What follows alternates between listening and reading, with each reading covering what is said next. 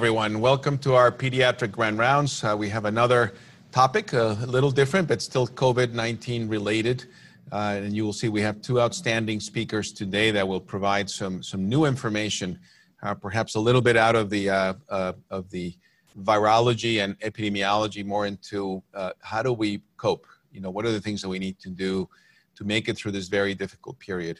Uh, before they uh, speak and before I introduce him, just to give you a quick update on, on where we are with, uh, with the pandemic. Um, and as you know, this has continued to uh, uh, cause very significant mortality in the US. And so, one of the things we should always remember is that we have, you know, many of us, many of you, have been impacted directly by this disease because it has touched your world, perhaps a a parent or a grandparent or a family member or a neighbor. Uh, so we, we must always remember that the, the actual very personal element of this that um, it's, it's going to be very difficult to go through this without having been touched in some way where we knew someone uh, that probably passed away from COVID-19. Uh, so, uh, you know, it is a time to, uh, uh, to take care of each other.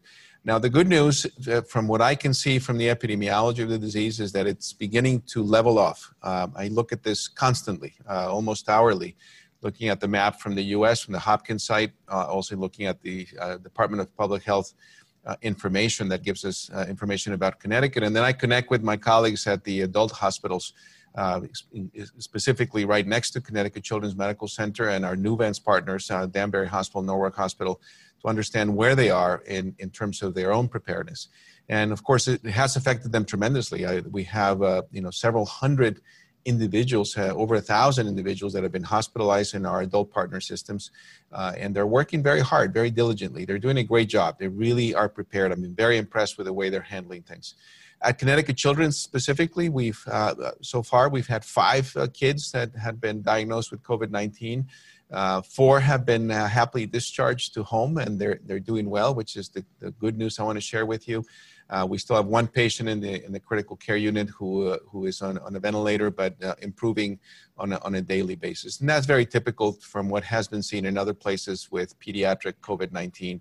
Uh, including our colleagues in New York City, where uh, they've uh, hospitalized many patients at their children's hospitals um, and, uh, you know, fortunately, most of them are doing well, although there have been a couple of deaths associated with COVID 19 in children as well. Uh, so we will make it through. Uh, it's uh, I'm looking at June 1st as the the time where things uh, uh, improve. I don't think we'll get back to doing things as as we always have, probably till the summer of 2021. That's when things will begin to change dramatically.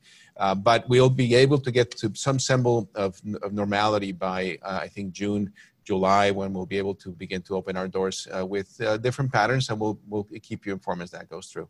But today we're going to talk about uh, coping strategies with COVID-19. Uh, we're going to learn about five strategies uh, that providers need now and in the future, and the future is important. And, and to do that, we have uh, two great colleagues who, who know a lot about this, who have been doing some great work through webinars, connecting with people and uh, uh, they, they come from different backgrounds, but they've sort of they, they made a fantastic uh, all-star team. First one is uh, Dr. Rebecca Moles, who is an associate professor of pediatrics uh, at, at, at, at, the, in the Department of the UConn School of Medicine, and she, she's also her uh, her training is in in child abuse and neglect, and she's part of the SCAN program. But she's very quickly shifted into this area of support and, and mentoring, and you will see she's really outstanding. I've been very impressed with Rebecca and the way she's uh, pivoted very quickly into an area of support for our faculty uh, and, uh, and all members of Connecticut Children's Medical Center, and you will hear her in just a minute. And then Lisa Morella, who is the Director of Organizational Effectiveness and Learning uh, at Connecticut Children's. And Lisa has been a great partner to me now for, uh, I think, uh, I'm going to say probably three years and maybe even longer.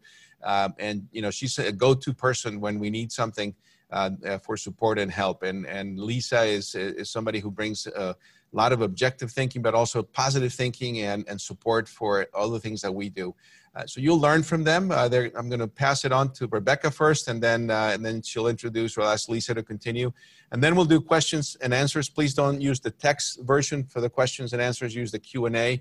Uh, we will do our best to answer all the questions while we're on online, but if not, we will go ahead and respond to you very specifically. So again, welcome to Grand Rounds. Uh, Rebecca, if you can take it on, and uh, we'll go from there. Yes. Good morning, everyone. Give me 10 seconds to make sure I'm sharing my appropriate screen with you to make sure that you can see our presentation and that it's ready to go. So thanks very much and thank you for that lovely introduction, Dr. Salazar. Um, as he mentioned, I am, most of you may have known me in my clinical role as an attending from the SCAN team, but I am also a professional development coach in a training program and I'll be certified later this year. And that has led me to a wonderful partnership with Lisa Morella. Lisa, I don't know if you want to say anything else about your role. Go ahead. Sure. Good morning, everyone. I am Lisa Morella. Thank you for having us here today. And in addition to the role uh, Dr. Salazar talked about, I also am a professional development coach with a particular as a dedicated resource to our uh, physicians, our advanced practice providers, our psychologists to help them feel supported in their role as leading and uh, connecting their teams to be effective uh, during this time and beyond.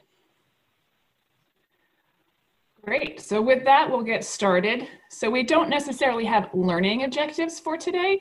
We have more of goals that we want to make sure that during this presentation to you this morning that we acknowledge the unique challenges that are facing you right now. And we're going to go over some supportive strategies that we hope will be useful to you today and in the future. And as we phrased it here, our reimagined future, because the future, as you know, is constantly shifting always, but more so in this era of COVID 19. To start us off, I want to acknowledge for everyone the concept of fight or flight, which you guys know already, but you may not have recognized that we are all in this constant state now of threat, that, con- that COVID is a threat. It's a threat to us personally, professionally, our health, our well being, our society, financially, all of those things. And so that can put us into fight or flight mode. And you may find that you are sometimes in fight mode, sometimes in flight mode, and you may shift back and forth repeatedly, moment to moment, day to day. So I wanted to at least start by acknowledging that and recognizing what that does to your ability for higher functioning of your brain. So being in a fight or flight response puts you in the lower levels of your brain, which some have termed the basement. So I like this concept that your brain is functioning in the basement, kind of at your, your basic level. And when we say the basement, I don't mean this gorgeous renovated basement.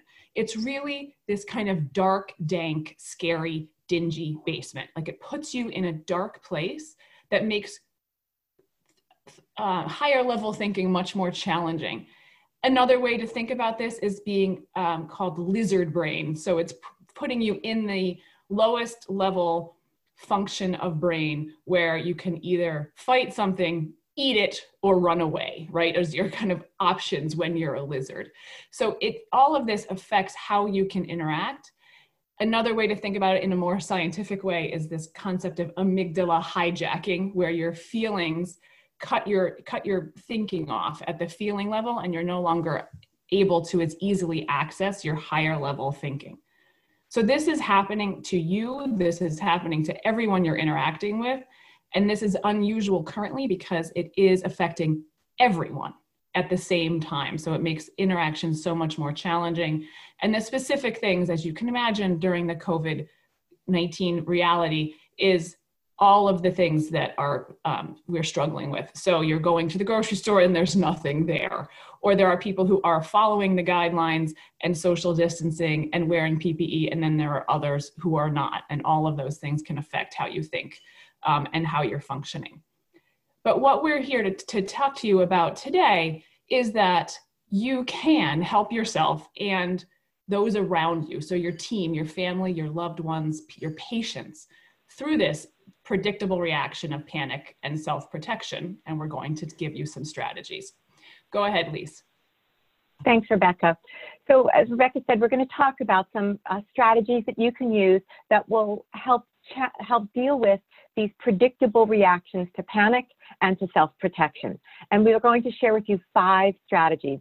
And what, before you take a look at them, I want to state what I think is the obvious, which is hopefully they're going to look familiar to you because they're not, there's not anything new about how we cope with, with that fight or flight. So these are strategies that you can layer on to help increase your personal effectiveness, and also your sense of feeling safe. But what's different about today is Rebecca and I are going to offer you the lens of how you can use these five strategies um, now in this unique time with the barriers, both environmental barriers and um, emotional barriers that are in place. So it's with that lens of how to use these strategies today that we'll move forward. So Rebecca, will we'll take a look at those strategies. Okay, so here are the five strategies we will spend the, the rest of our time today talking about. We're going to be talking about self-care, resourcefulness, purpose, connection, and leadership. And as Rebecca and I looked at the literature, these are strategies that have been heard over and over again that help us feel, uh, increase our sense of well-being and increase our sense of, of personal um, empowerment or personal effectiveness. So we're going to just start by uh, peeling these back one at a time and looking at what they mean, what are the barriers, and how do we go about overcoming those barriers. So the first one is about self-care. And the way we're describing self-care is that sense of uh, actions that can improve or maintain your well-being. If I had to tell you what the tagline for self-care is, it's putting on your own oxygen mask first. And uh, the, the, way to think about it is um, you have to nourish to flourish. So uh, self-care, those actions are really, um, we'll, we'll uh, go through some of the domains of self-care. So there are five domains of self-care. Again, things that should sound familiar to you. The first is physical, and the physical is really about movement, nutrition, rest, and hydration. If we think about uh, physical as, as being bucketed by those four things, that's what we're thinking about with physical. With emotional, we're really thinking about connection, and in particular, connection with people who, who replenish you, people who make you feel um, like you are not uh, alone in the world. So, family, friends, loved ones. That's what we mean by that um, emotional connection, that emotion, that uh, domain of self care around emotion. Next is spiritual. The domain of spiritual self care is really about feeling connected to something bigger than yourself or feeling connected to something outside of yourself. For some, that may be religious. For some, that may be nature. For some, it may be a personal belief system, but it's that sense that we are connected. And whether it's about church or synagogue or mosque, or whether it's about this concept of forest bathing and being out in the great outdoors and being intentional about letting the great outdoors touch our inner self or our soul, that's what we mean by spiritual. Mental is really about our mental health, keeping things like anxiety and worry at bay, um, having a positive mindset, and embracing the day as full of possibility. And the last domain of self care is about taking care of those things that spark curiosity, that give us ideas, that allow us to develop, um, the, the things that keep our mind engaged. So if we can think about how we can take care of ourselves each day in these five domains, that's, that's what self-care is about. Let's look at what this means in terms of what, what's in it for us to do that. So in terms of self-care, if we want to really start doing something about it, the first thing to talk to think about is what's in it for you? What's in it for me if I engage in self-care? The first thing is it allows you to be your best self. It allows you to come out of that dark, scary basement that Rebecca was talking about and think more about that, that how do I engage in the world in a way that puts my best self out there. It also, by um, engaging in self-care, it allows you to increase your personal effectiveness. You feel more um, accomplished in your world and in, the, in your life. And the third thing that, um, that's in it for you is it allows you to be there for others so many of us are in this profession or in your profession because you wanted to help others. And self-caring, back to that, uh, that saying we saw at the first slide, allows you to nourish so you can flourish. So that's what's in it for you. That's why you would want to engage in self-care. Probably things you know. So what are your barriers? Rebecca, talk to us a little bit about what are the barriers to self-care? Sure. So I think that specifically for medical providers, we often during our medical training are taught how to ignore our own needs. So there's no class in medical school that says, here's how you ignore your own needs, but it's a subtext of the training where we're taught to ignore our physical needs, our own emotional needs, because somehow that's a weakness to acknowledge them in yourself. So I think a lot of us are struggling in this time where we know that self care is important, but maybe don't know how to do it or don't know the right strategies that would help us or um, may find that we're not prioritizing that. I think that for a lot of people, they w- would have said prior to COVID 19, oh, I don't have time for self care, I don't have time for those things many of us are faced with this paradoxical large amount of unstructured time now. So it's becoming more obvious that it's not actually the lack of time that's the problem. And sometimes it's finding the motivation, the creativity, the energy to actually engage in some of those um, some of those strategies. Thanks, Rebecca. So what can we do? So Rebecca and I really struggled with, we didn't think you wanted a list of apps or classes or, um, uh, you know, take a yoga class. Those, those feel very um, it, uh, situational. What we wanted to do is give you some thoughts about how to approach self-care and those five domains that we talked about, physical, emotional, spiritual, mental, and intellectual. The first thing is in self care is to think about what triggers that lizard brain? What puts us in the basement so we can't take care of ourselves? And so, some of the things that when uh, Rebecca and I were brainstorming this is we think about the uncertainty of our future. We have this lack of routine. So many of us were very uh, structured in our routine. Uh, Rebecca and I were joking the other morning, our, our, our morning routine used to include getting up, exercising, getting children off to school, you know, getting ourselves ready, commuting. And now we get up and we're like, okay, how do we start our day? That constant change can cause uh, trigger our lizard brain. And so, what do we see in ourselves? We may see us feeling more snippy or short tempered. We may have a shorter attention span. We may feel um, hungry. We may be eating more. We may be eating less. We may be sleeping more, we may be sleeping less. But look, pay attention to these cues and clues of what's not quite right. And once you can do that, then go back and think about do I need to tend to my physical self, my emotional self, my spiritual self? And it may be a, a, a, a, few of them need to be taken care of at once, but pick one thing and try it. That's sort of the take home message of our, of our presentation today. Just pick one thing and try it. So, one of the things that we're going to talk about today, if I were to say, let's pick one thing, one of the things Rebecca and I wanted to share with you is picking the one thing we pick is how to better manage our stress. So let's look at how we can do that. A self-care technique is learning how to cope with stress better. And typically when we, when we are faced with something stressful, we can either react, which is sort of that immediate, without thinking, lizard brain kind of place we go, or we can respond. And respond is that thoughtful, intentional choice we can make. One of the things we talked about is right now we're not feeling like we have control over the environment but we almost always have control over how we behave as a response to it. So uh, we found what we call this uh, little uh, approach called the four A's to stress management. There are four ways you can think about how to get how to respond, how to choose with intentionality how you want to respond to stress. We can avoid it and, and just simply turn away from something that stresses me. And the example I will give is I am, I am limiting my uh, social media and my online news uh, consumption.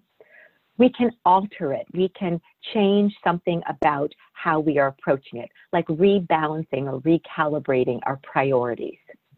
We can adapt.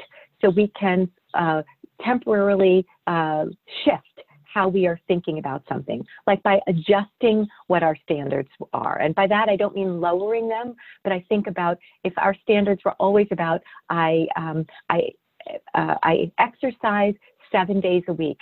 Perhaps you want to stay in two days a week and, and read and, and exercise your brain instead of your body. And finally, thinking about accepting and knowing that um, we can't control the uncontrollable. So, how do we learn to accept? How do we learn to look for the upside, the silver lining? And while these may sound very uh, Pollyanna ish, sometimes just practicing one of these in the moment. And yesterday was a miserably rainy day. I couldn't get outside and understanding, okay, this is an opportunity to sit and have a cup of coffee with my dad. So I couldn't control the external environment. I had to accept it and find something else to do with it. Okay. So now we're going to move on and talk about that second tactic, that second strategy we could use. And that strategy is um, resourcefulness. And resourcefulness, the word I always think of when I think of resourceful is clever. How do you how do you think your way out of something? How do you um, how do you use creativity? How do you use innovation and ingenuity to to problem solve and to work your way around? To think of a workaround or a work through. I also think things uh, two other def- pieces of that definition for resourcefulness that perhaps we don't always think about are patience. How do I uh, sort of uh, buckle in and really uh, put my head down and, and, and think about plowing through something? And finally, optimism. How do I program myself to have that positive default? What I talked about a moment ago in self care was about finding silver lining or finding the, the upside to something. These are all pieces of resourcefulness.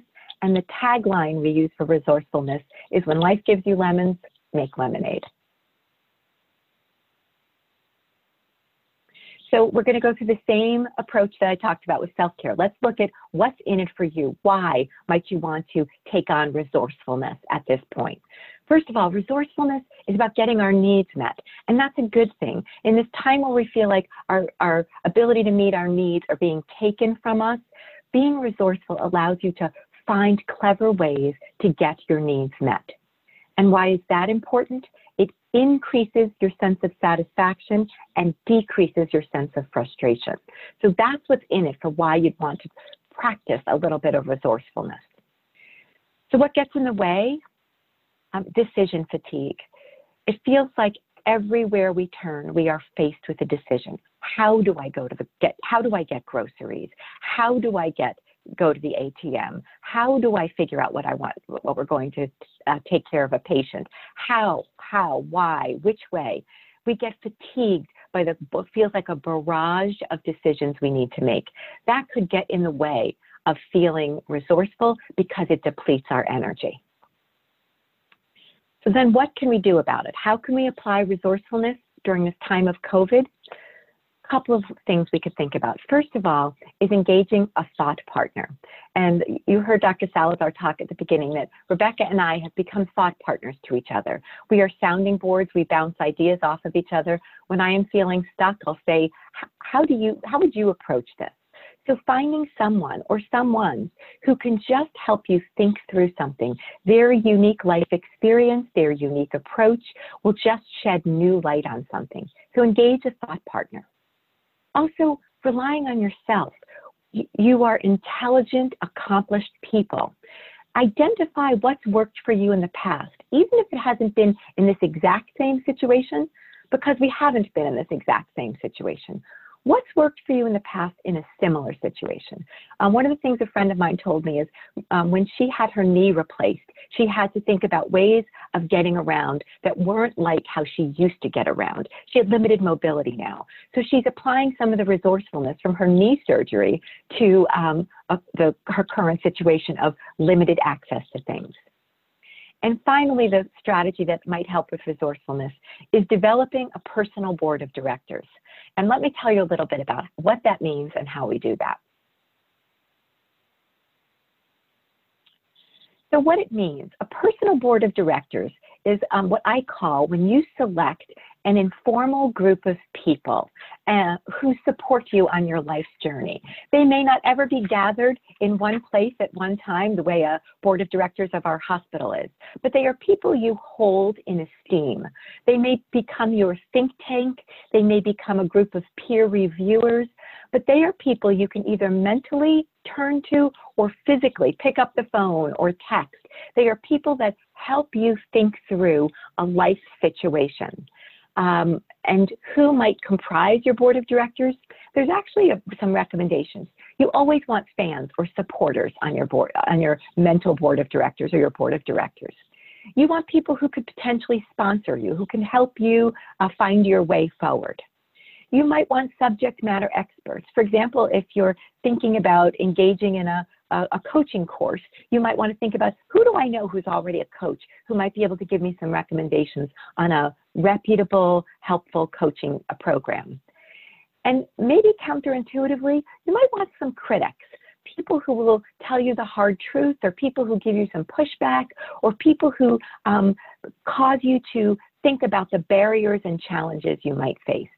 I'll tell you a moment about a, my, my personal board of directors is comprised of two women who I've known for most of my career. They are slightly ahead of me in my career.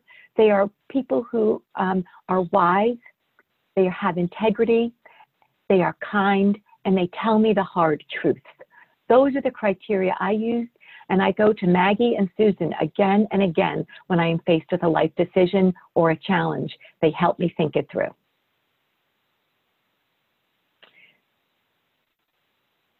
Rebecca, what could you also tell us about uh, personal and professional resourcefulness? Sure. So I just put this in to say some challenges that a lot of us are facing now is this transition to to telemedicine. So this is a picture of my screen in my office and me taking a picture of my own self trying to practice my first telemedicine and who I'm practicing with another um, provider in my office, but my administrative assistant in my office has been very creative and recognized early on that she was going to be alone in the office a lot as the medical providers were weaving in and out. So she took this um, empty water bottle and put the face of Wilson on it. And Wilson, is, as some of you may know, was a star character in the movie Castaway with Tom Hanks years ago, where he was stranded on a desert island by himself, and he created this this Wilson um, volleyball into a face, and he communicated with it, talked to it, and it was this tragic scene when he loses Wilson in the ocean.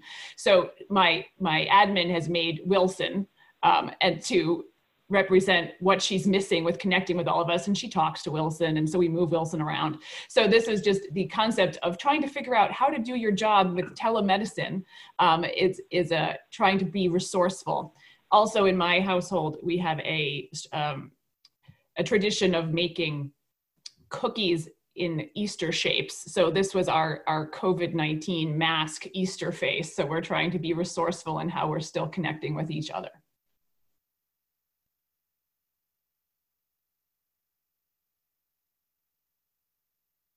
A second, that was my fault, muted myself, sorry. So we're gonna move on to the next strategy, which is purpose. So when we're talking about purpose, what we mean is meaningfulness. So, what brings meaningfulness to your life and to your functions?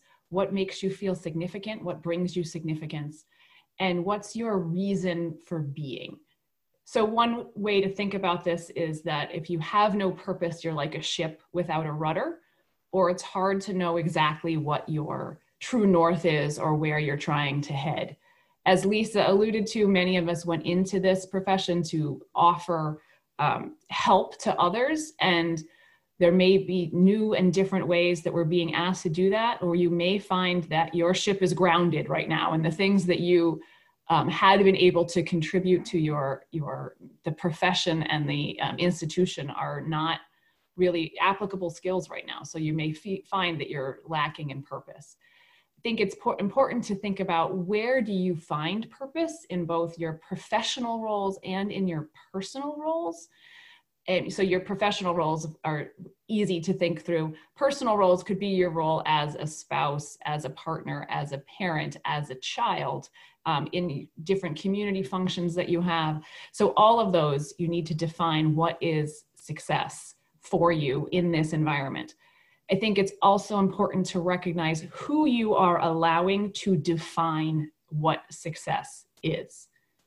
So in each of those roles, you're going to have yourself, you know, your own decision about what is successful for you in this time frame, but you may also have your organization that is deciding that. So CCSG, Connecticut Children's might be deciding how many patients you need to see in this time frame to be successful and how do you incorporate that into your overall goal of success.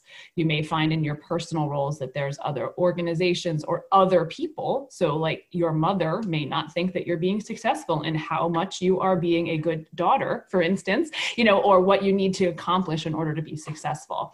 I think it's also um, right now is there is such an eye on healthcare that we have to be careful about the court of public opinion and kind of the the, the social media defining what is success. So specifically when I think about that, there's so much in social media that talks about the medical providers at the front line, which always gives me this vision of like Ghostbusters in these outfits, you know, kind of chopping down COVID 19.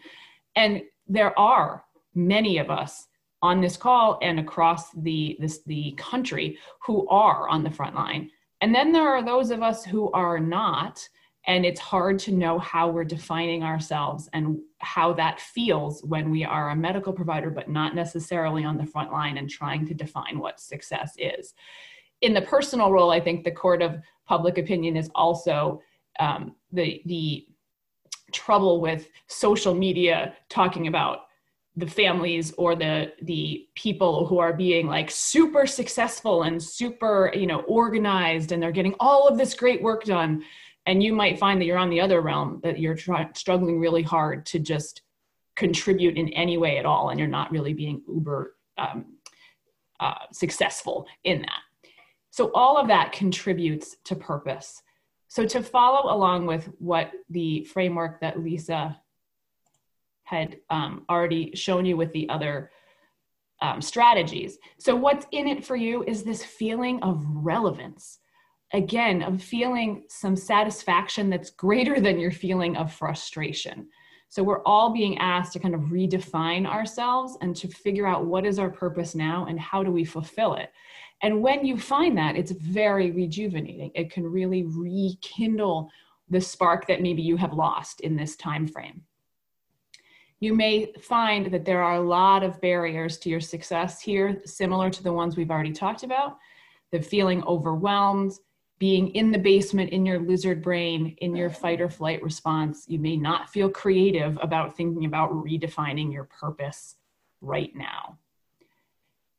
What you can do about it is, first of all, think about it discuss it with your your thought partner whoever they may be your personal board of directors could be a perfect um, group to reach out to individually or as a team. Another thing that you can consider doing is constructing what Lisa calls your joy list. So, this is actually taking a piece of paper and writing down several things that bring you joy. And I would encourage you to be as specific as possible in that. So, not just being with my family, but what specifically about being with your family? What are the things that bring you joy? And there's two ways to use this joy list. One is to make sure, in, in line with the self care realm, to make sure that you actually do something from your joy list every day. And you can also do more than one thing from your joy list every day to help feed your soul, if you will, to feed your, your self care. But also, constructing this joy list can help you to decide to help determine what your purpose is. You can start to see the themes that are emerging in the things that bring you joy. And you can also use that to shape what purpose you want to define for yourself now. A third way that you can um, try to address your purpose is by recalibrating your goals. So Lisa mentioned this back in the in the stress um, management idea about adjusting what your goals are. But we have a specific way we want you to think about that. And I'm not sure actually if we've lost Lisa because I don't see her anymore. Lisa, are you still there? Audio. I am still here audio. There oh, seems great. to be a problem with my video. Okay. But I can well, still see your screen, so I'm perfect. Good. Okay, so we're going, do you all know what Lisa looks like now? So we're going to go through an exercise here to show people about how you can go about recalibrating your goals. So, what I'd like you to do, if you won't mind doing this with me, Lisa, is think about. Sure. So, thanks. Think about a goal that you had prior to COVID 19 that has been disrupted because of COVID 19. And if you can think of something, if you wouldn't mind sharing it with us.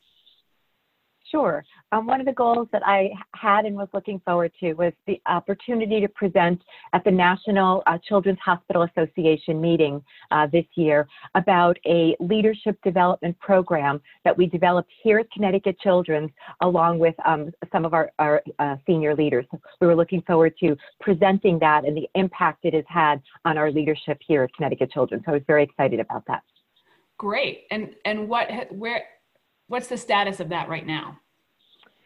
So, uh, because of the current situation, the meeting is uh, unknown. We don't know if it will be held. We don't know if it'll be held at all, or whether it'll be virtual, whether it uh, will be modified or uh, reduced in its scope or expand. So, it's really on hold right now. Okay. And what about the leadership program that you were doing here at Connecticut Children's? Yeah, the, the leadership program has also been paused uh, because of the uh, the demand of everyone's time and really asking um, our leaders to focus on a small handful of things, recal- reprioritizing. That leadership development program has been paused. Okay, so thank you for that framework and that idea. So, what I want you to do is think about if COVID 19 had not disrupted that and you had been able to complete the leadership program and imagine that you have gone to the Children's Hospital Association meeting and successfully presented. So I want you to go there in your brain. And if you could mm-hmm. talk to us about what feeling does that bring for you? If you imagine yourself having completed that, what feelings does that bring up? So for me, I would have been, I would have felt very satisfied. There would have been a sense of personal satisfaction. I would have felt very, uh, I would have felt like what I did was valuable here at Connecticut Children's, and there's a deep sense of satisfaction about that. And I also would have felt um, that I was validated, that the work I was doing was good work, and I was able to uh, promulgate it to the greater uh, Children's Hospital Association. Great. So those are great feelings and make sense. So what I want to challenge you all to think about, and we're going to go, return to Lisa's example in a moment, is that it's actually the feeling that is the goal so Lisa mentioned that her goal was to complete this leadership program and present about it successfully. But actually, the feelings that she brought up, feeling that sense of satisfaction, of being validated, of being valued, that's actually the goal that you're looking for. So, what you thought was the goal was really the means to the end. You're trying to get to that feeling. So, what you need to do in this time frame is challenge yourself to find new ways to get that same feeling. So Lisa, if we were to go back to your example, are there what can you talk to us about about creative ways that you could find that feeling of satisfaction of feeling valued or of feeling validated about your work? So one of the ways I thought about is that if uh, the if the Children's Hospital Association uh, wants to uh, me to write this up and we could put it they want to put it on their website or put it in the uh, the proceedings from the meeting, that would feel like that was meeting that goal of feeling satisfied and feeling valued. So that's one thing. Also, if they had a, a website and wanted me to write it up and put, put it on the website for other children's hospitals to understand what we did, that would feel, I would feel very satisfied by that as well. So that's great. So you're talking about creative ways to get the same information out, but not necessarily needing the in the live meeting. Right. So I think that that's those are all great creative ways. I'm going to challenge you once again, Lisa, to think about are there other ways, not necessarily in the same realm as the leadership program and uh, the Children's Hospital Association, but other thing, other ways in your personal and professional life that you can get that feeling of feeling satisfied or valued or validated? That's a great question. And uh, one of the things I think about is uh, one of the things that you and I started, Rebecca, which is the virtual faculty lounge, where we're doing these webinars for our faculty that allow them to come together and feel supported and experience each other's peer support and build that sense of community. So that feel I, I get a great sense of satisfaction from facilitating and hosting those virtual faculty lounges. So I, I not thought about that it's getting that same goal of feeling satisfied, but doing something um, very different. Absolutely. I think that's a great example. And so thanks very much lisa for participating with this. I'm hoping that this that those of you who are listening can think about ways that what are the feelings that you're going for or feelings that you're missing by by things that have gotten canceled or other um, other opportunities or other accomplishments you were hoping to to get to that have gotten reshuffled because of covid-19 I think that this was um, a little graphic that I found on social media that I actually thought was very um, fitting. And so this is talking about how our, the importance of certain things that seemed very important have certainly changed, right, with the um, onslaught of COVID 19. And I think if we can project out farther beyond April and be, um, into the next several months, you could probably make yourself one of these charts and actually having the visual um, recognition of things that had been really important to you maybe aren't as important anymore. And as you visualize your future you may think that you really want things that have become important now to stay important and to not let something some line grow um, over that for you. Okay so next we are going to talk about connection. So this is our fourth um, strategy sphere. So connection is about connecting with others and connecting in a way that you have shared experiences with them, shared emotions, um, can be all the whole realm of emotions joy, triumph, loss, humor, grief. And share and connection can be related to having a shared purpose, right? To having shared um, experiences. You can have the most the deepest connections often are with people that you with whom you have shared or complementary values. You don't necessarily need to be physically connected to someone in order to have a strong connection. So that's where this quote invisible threads are the strongest ties. And i think all of us now are hungry for some type of connection. So as we think this through the what's in it for you is the sense of being understood of those emotions that Lisa mentioned feeling valued, feeling appreciated. And don't forget that nurturance, connection is a basic human need. A lot of us on this call do pediatrics. You know that children can still fail to thrive, even if they have enough food and enough water and clothing and shelter, if they don't have connection and nurturance certainly the barriers to success now social distancing right? Which does not necessarily have to mean emotional distancing but it has for a lot of us. It is there can be this challenge of when we are connecting with others using platforms such as zoom or other ways that those connections can feel sort of shallow especially the longer and longer we go into this social distancing time because we no longer have shared experiences or anything to share about because all that we're connecting about is here's what's going on with me in COVID 19, what's going on with you in COVID 19, right? There's not a lot of things to share about. So we have to really struggle to dig deep and, um, and connect. There can also be a concern about showing your emotion, emotional vulnerability. So we talked about a, this a little bit in the self-care section that for a lot of medical providers we're taught not to show our emotional vulnerability and not to um, that, that somehow that's a weakness. And so we tend to hide that. But this is the time where actually if you're experiencing an emotion probably many other people are too and they just need you to say it to start the ball rolling.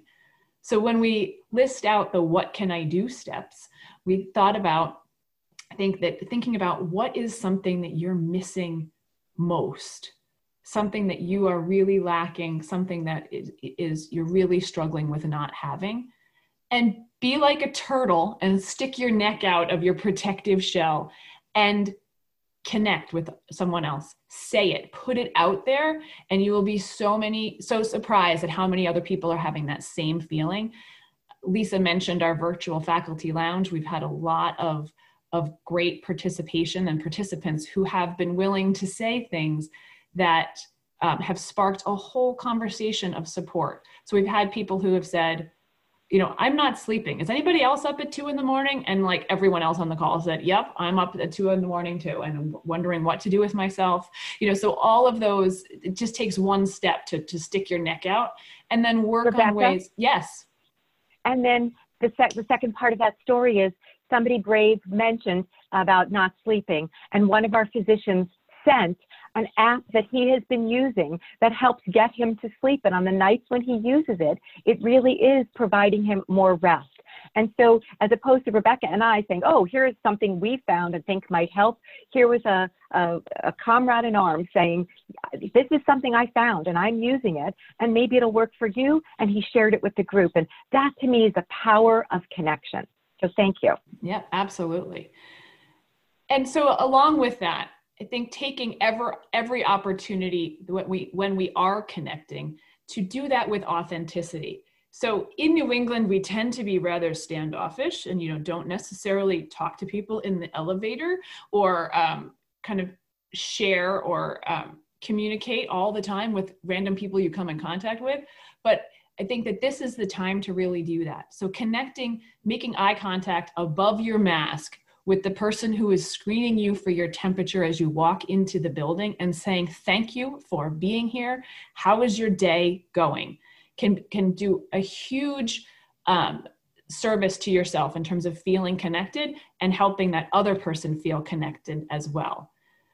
Another strategy that you can use is what we call li- live listening generously so this comes from an article that talked about seven habits that generous listeners do that um, contributes to their sense of connection. So things to think about is being present. So that means you aren't always physically present with another person now, but making sure that you're limiting your distractions, that you are making eye contact in a way that you can, and really connecting with that person.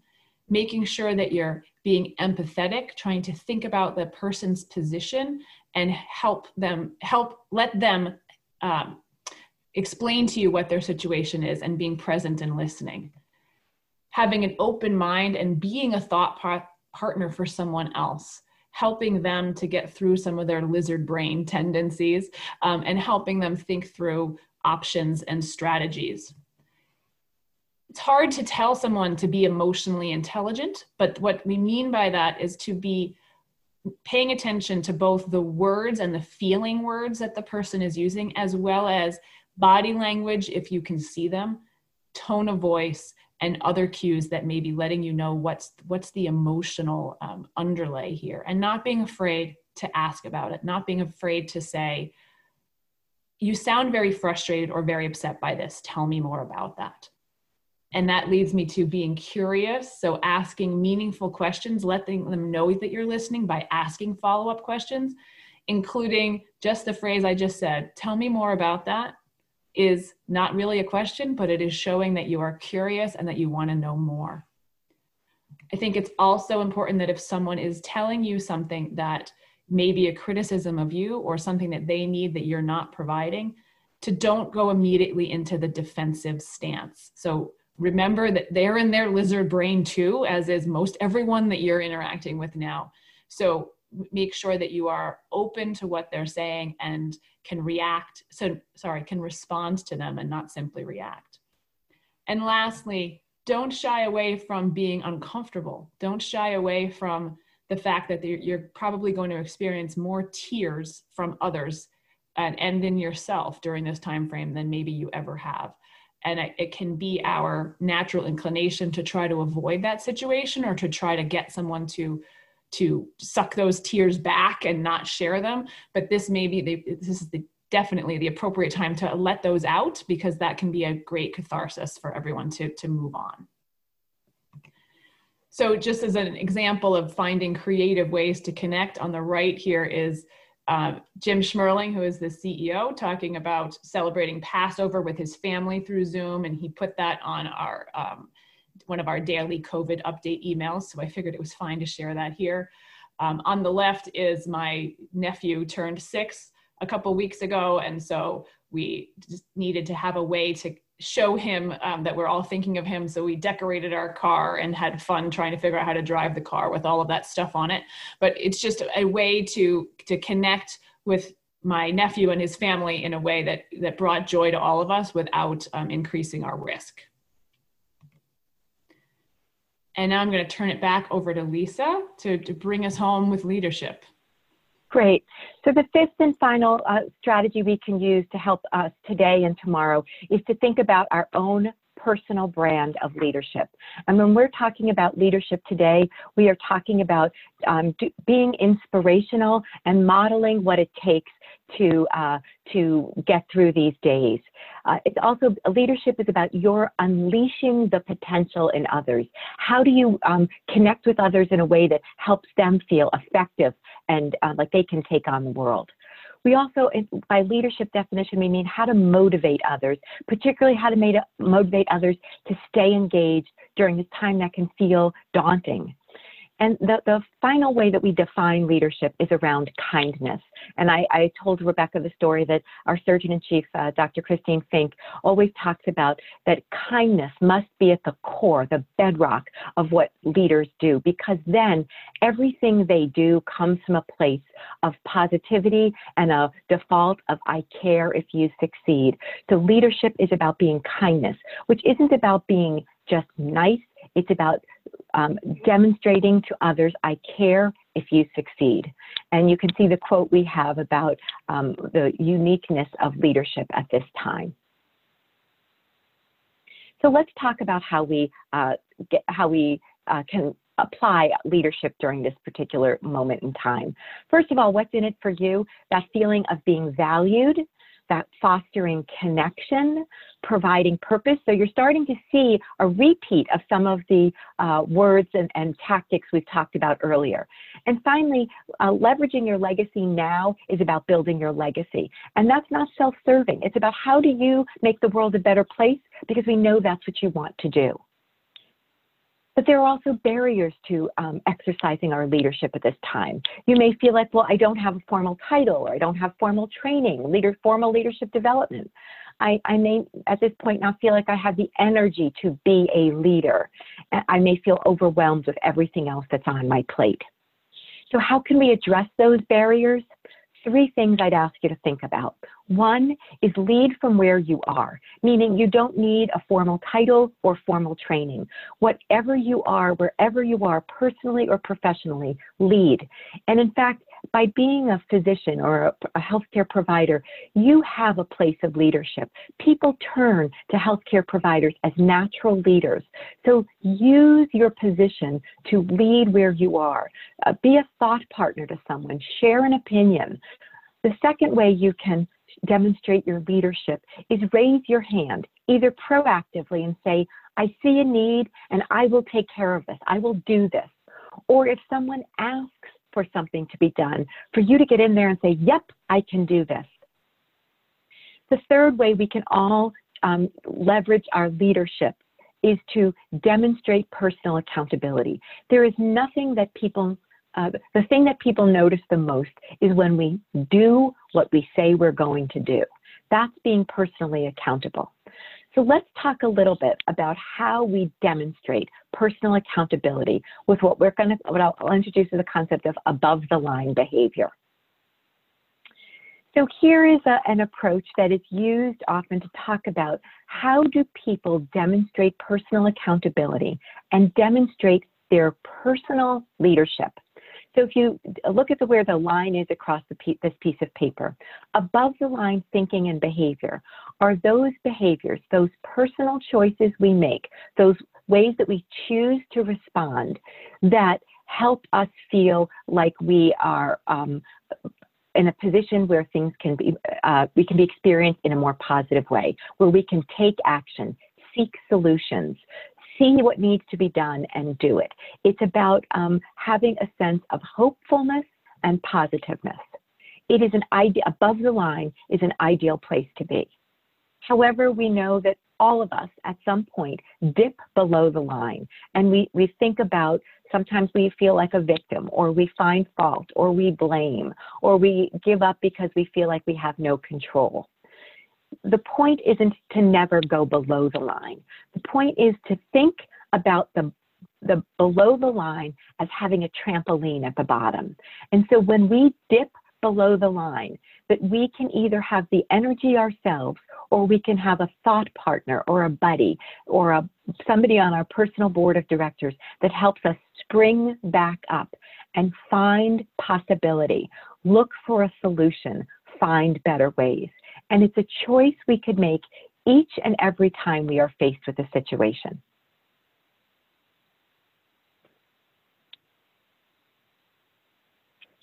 So Rebecca, talk to us a little bit about how these five tactics and that we, we've talked about, what the, how they connect larger with this concept of moral injury and burnout. Yes, thanks, Lisa. So at the beginning, Lisa mentioned that a lot of what we're going to talk about today may not be new concepts. And it may have struck you that a lot of the things that we've talked about are actually overlap with burnout or what you can also call moral injury. So burnout has been defined in, by several authors as emotional exhaustion, feeling depersonalized or reduced sense of personal accomplishment. So I think that we have talked through today about how a lot of those concepts um, overlap now. You know, all we're all experiencing that, which can overlap with the burnout literature or the burnout um, framework. Interestingly, before this COVID 19 period, I would have said that a, a huge contributor to burnout is actually working too much or lack of time. So, spending too much of your time working. And I think it's important to recognize that you may be a medical provider now who is not working as much or as long of hours as you ever have. You know, you may have less working time now that you than you ever have in your professional career. And don't be fooled into thinking that that means that you should not be burned out or feel like that's that those same feelings that contribute to burnout. And a lot of that has to do with the lack of purpose or the lack of connection. But so what I would challenge you to think about is one of is the ways to mitigate burnout is by this overlap of all of these different um, strategies that we've talked about and that really that overlap is resilience so in the burnout literature resilience is the thing that helps people overcome trauma or be protected against burnout. So, resilience can be defined as the capacity to recover quickly from difficulties. It's been called fortitude. It's in the thought bubble there, like a phoenix rising from the ashes, the ability that, to overcome the hardship and, and arise um, better than before. So, psychological resilience for a lot of people it has some innate personality traits. There are people who are inherently more resilient than others. Um, but it, it is a process, a learned process of adaptation in the face of adversity, both on the individual level and on the organizational level. So, organizations are going to have to learn how to adapt and to be resilient in the face of all of these changes. So, to, to round us out here at the end of our presentation, we started off by telling you that you can help yourself and those around you through this predictable uh, reaction of panic and self protection. And we presented several strategies and thoughts for you that overlap into a concept of resilience to get you through this time frame. And our hope is that these will be useful to you now, as well as practicing these strategies will serve you in the future we wanted to take a moment to just let you know a little bit about what the Office of Faculty Development um, has been doing and will continue to offer. So Lisa mentioned our virtual faculty lounge, which is a virtual place of informal meeting for peers to meet and discuss feelings and thoughts and strategies that are working. We have several coming up, including this week. There's also talk in the organization to roll this out beyond the faculty to other realms of the, the hospital staff. So look out for that as well. We're also in the Office of Faculty Development about to launch what we're calling Operation COVID, which is clinicians offering a variety of interdisciplinary discussions. So this is essentially almost like breakout rooms from the virtual faculty lounge or special interest groups. So these are going to be peer led and peer supported with user generated content. So the ones we're about to roll out is something we're calling a project lab, which would be if you have a academic project that you are trying to finish or wanting to get started, that this would be a place where you could come together with colleagues from across the institution to talk about that and to get some mutual support ideas, a thought partner, et cetera. Um, also, another one is leader roundtable, where we're hoping to bring together people who have different leadership roles um, in the faculty to be able to support each other and come up with best practices and ideas. We have some other ideas you can see there for potential topics that might be of interest. And if you're interested in any of those, please feel free to email me directly and we will figure out a way to get you connected with others. And Lisa, I don't know if you wanted to talk about your leading teams in unprecedented times. Sure. As I mentioned at the beginning, I am a dedicated resource to our physicians, our advanced practice providers, our psychologists, and I'm happy to provide as a thought partner or be it, uh, to help you successfully lead your teams or yourself uh, through times of uncertainty and change. So if there's a way I can support you, a team meeting or resources, um, some coaching, please reach out to me and let me know how I can help during this particular uh, moment in time and beyond.